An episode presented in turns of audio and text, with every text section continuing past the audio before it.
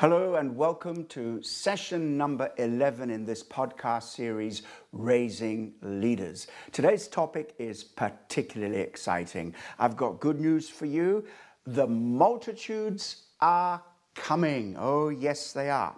Now, God had only ever one plan, and that is to have a very, very, very big family.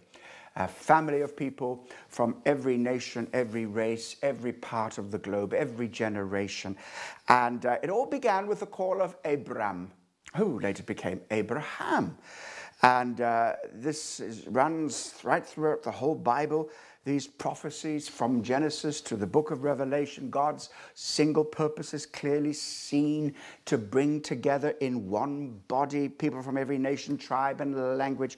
And this company of people, God's family, will share the eternal splendor of Christ in his kingdom, shining in glorious testimony to his grace and power.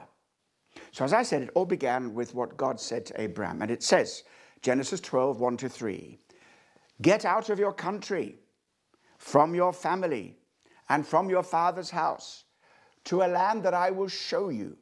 I'll make you a great nation. I will bless you and make your name great, and you shall be a blessing. I will bless those who bless you, and I will curse him who curses you, and in you all the families of the earth shall be blessed. I will bless you, make you a blessing. I will bless those who bless you." Now, who wouldn't want a promise like that? But I've got good news for you. You and I are part of this package, because this is God's salvation promise of blessing to all humanity, to all nations, peoples, and families. And the promise came through the seed of Abraham, which is Christ, Galatians chapter 3, verse 16. And in Christ, the church inherits the blessing of Abraham. Galatians chapter 3, verses 13-14 speak about us being inheriting or coming into the blessing of Abraham by the Spirit, or which is the Spirit, God's promise, blessing, his presence with us, his people. And so we are going to see multitudes from all nations come to the church of God. Again, Genesis 17, verse 6, Abraham, a promise to him, "I will make you exceedingly fruitful, and I'll make nations of you, and kings shall come from you." God promises fruitfulness for those who are in the covenant. Now, I want you to understand this. Where there's blessing, there's multiplication. Fruitfulness is a mark of blessing. It's a product of the blessing of God. Remember, God said to Abraham, "I will bless you and make your name great. I will bless you, and in you all the families of the earth shall be blessed." So the principle is this: first, God blesses, and then we become fruitful. You will recall in Genesis chapter 1, verses 26-27, God created humanity in his image, male and female, and God blessed them and said, "Be fruitful, multiply, fill the earth and subdue it." That's the first creation mandate. "I will bless you and multiply you. I'll make you fruitful, and I want you to be fruitful and multiply under my blessing, and fill the earth and bring it into subjection under God's rulership and kingdom." Now, the new creation mandate, Matthew chapter 28, verses 18-20, where Jesus is going to all the world and make disciples of all nations, is exactly on the same principle. Jesus said, "All authority has been given to me. I'm blessed." God has anointed him and blessed him and exalted him. And in that blessing, there is capacity for fruitfulness. The plan of God in Jesus Christ is going to succeed. "He shall see the travail of his soul and be satisfied," Isaiah says in Isaiah chapter 53. So now, let's go into more detail. The blessing of Abraham is given to us through the promise of the Spirit. Galatians 3:14. "So that in Christ Jesus, the blessing might come to the Gentiles, that we might receive the promised Spirit through faith. You need to understand covenant language here. When God created Israel and entered into a covenant relationship, he said, "You will be my people and I will be your God. I will be with you. I'll put my Spirit within you." And so being in the covenant is receiving the blessing of God, which is his promise and which is his Spirit, his presence in us. And so now we have received the blessing of Abraham. It's come not just to the Jews, but to the Gentiles as well. And so we begin to see this promise unfold before our very eyes in the Gospels. The crowds that followed Jesus were the first fruits of these new multitudes that were to come. And then ultimately out of that came the Christian church. And then we see God blessing the Christian church with multitudes. You know, if you ever came to the synoptic Gospels, Matthew, Mark, Luke, and John, really for the first time and just looked at them, read them all the way through, I guarantee to you two things would stand out for you. Number one, Jesus' love for the Father, his willingness, desire to obey the Father. I delight to do your will. Only do what you tell me to do. So Jesus' love for the Father and his life of ministry unto the Father. Second thing you notice is Jesus' compassion for the multitudes. And it seems as when Jesus was in step with the Father's heart in heaven, and he was in connection with the Father, as the Father's heart of compassion was beating in heaven, so on earth the hands, the feet, the mouth of Jesus were in operation on the earth. In Mark chapter 6 verse 34, it says, when Jesus saw the multitudes, he had compassion on them and he taught them. Mark chapter 8 verses 2 to 3, again, he sees the multitudes and he has, out of his compassion, he provides for them. He feeds them. Matthew 14:14, Jesus sees the multitudes, has compassion, and he heals them. And then in a very special passage, Matthew chapter 9 and chapter 10, the very last bit of chapter 9 and the first bit of chapter 10, you appreciate in the original versions there was no chapters. That was added later for our convenience. And in this case, it's for our inconvenience, because the end of chapter 9 goes straight into chapter 10 and its record and its thought and it's a little unit, and it shouldn't be divided. And when we read it together, it's quite powerful. So Matthew chapter 9, Jesus sees the multitudes and he has compassion on them. They are sheep without a shepherd. And so he said that the harvest is plentiful, the workers are few. Pray to the Lord of the harvest that he would send forth workers into the harvest field. And then it says, chapter 10 verse 1, and he called to him his 12 disciples and gave them authority over unclean spirits to cast them out and to heal every disease and every affliction. So the answer to the prayer, send out workers, comes in chapter 10 when Jesus raises up his 12. So he gathered those multitudes, that crowd that was scattered, a sheep without a shepherd. He gathered them to himself and he began to reach them and to disciple them through his 12. And we've seen the principle of 12 is what we base our salvation on. Jesus set in motion his principle of 12, reaching the multitudes through training and releasing a small group of leaders and then commissioning them to do the same. That's absolutely taken in the context of the New Testament, the very thing that Jesus did with his disciples over the 3.5 years he was with them.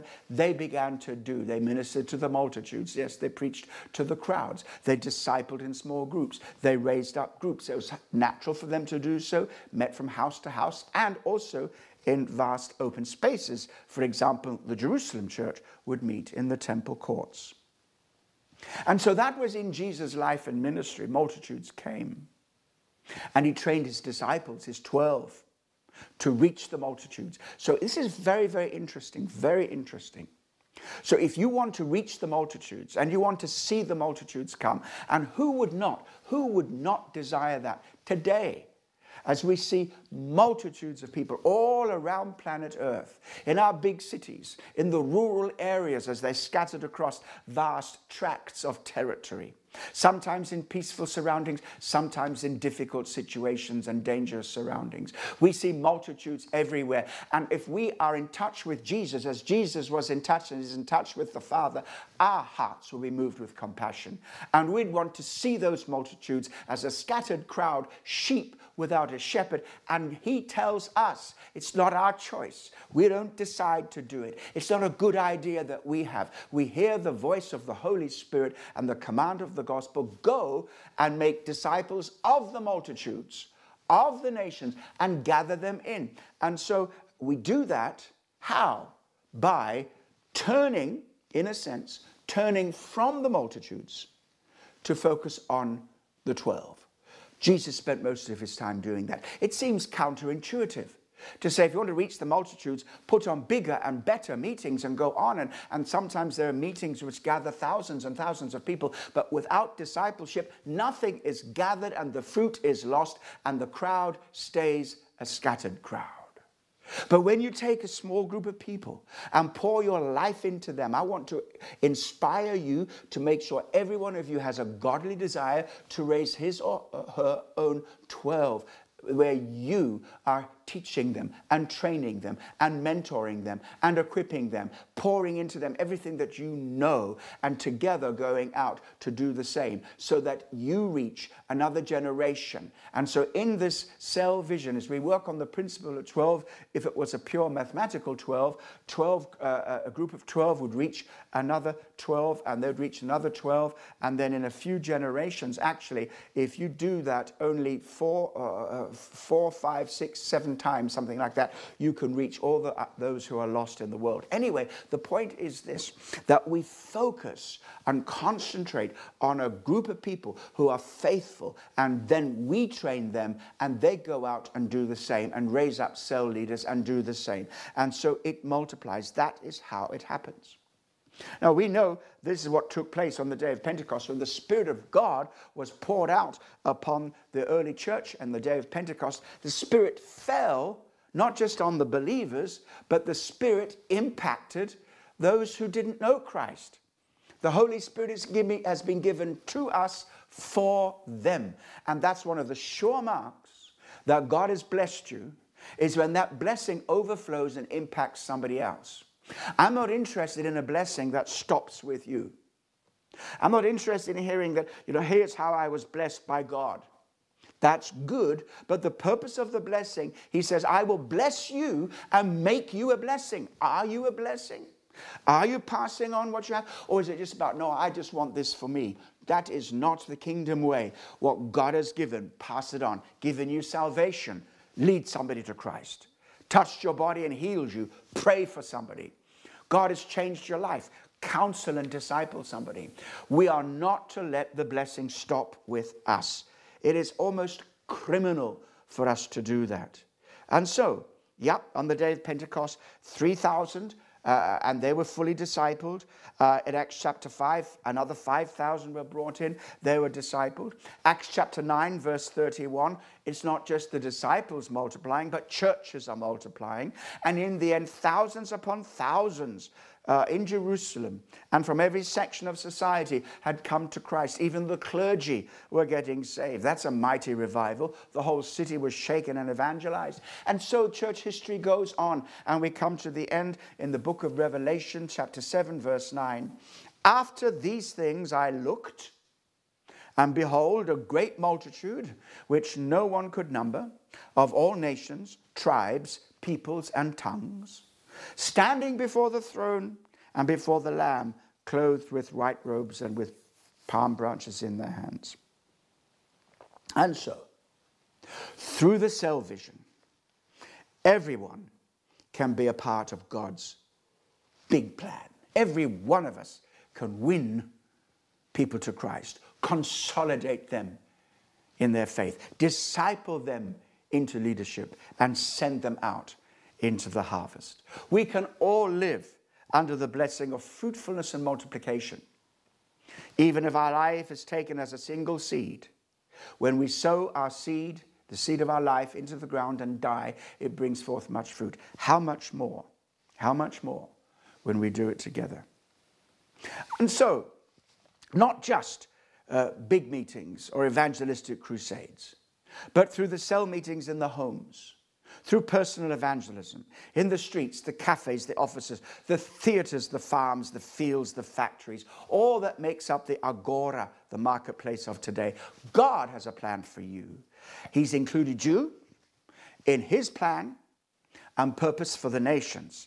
He has promised you fruitfulness. He's called you to reach the multitudes. And so the model of 12 helps us in the way we live our lives and organize ourselves in the churches to make, mature, mentor, and mobilize disciples.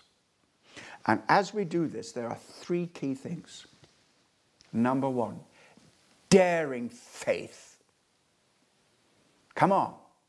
Believe in God. Don't believe God for the possible. That's going to happen anyway. Believe God for the impossible.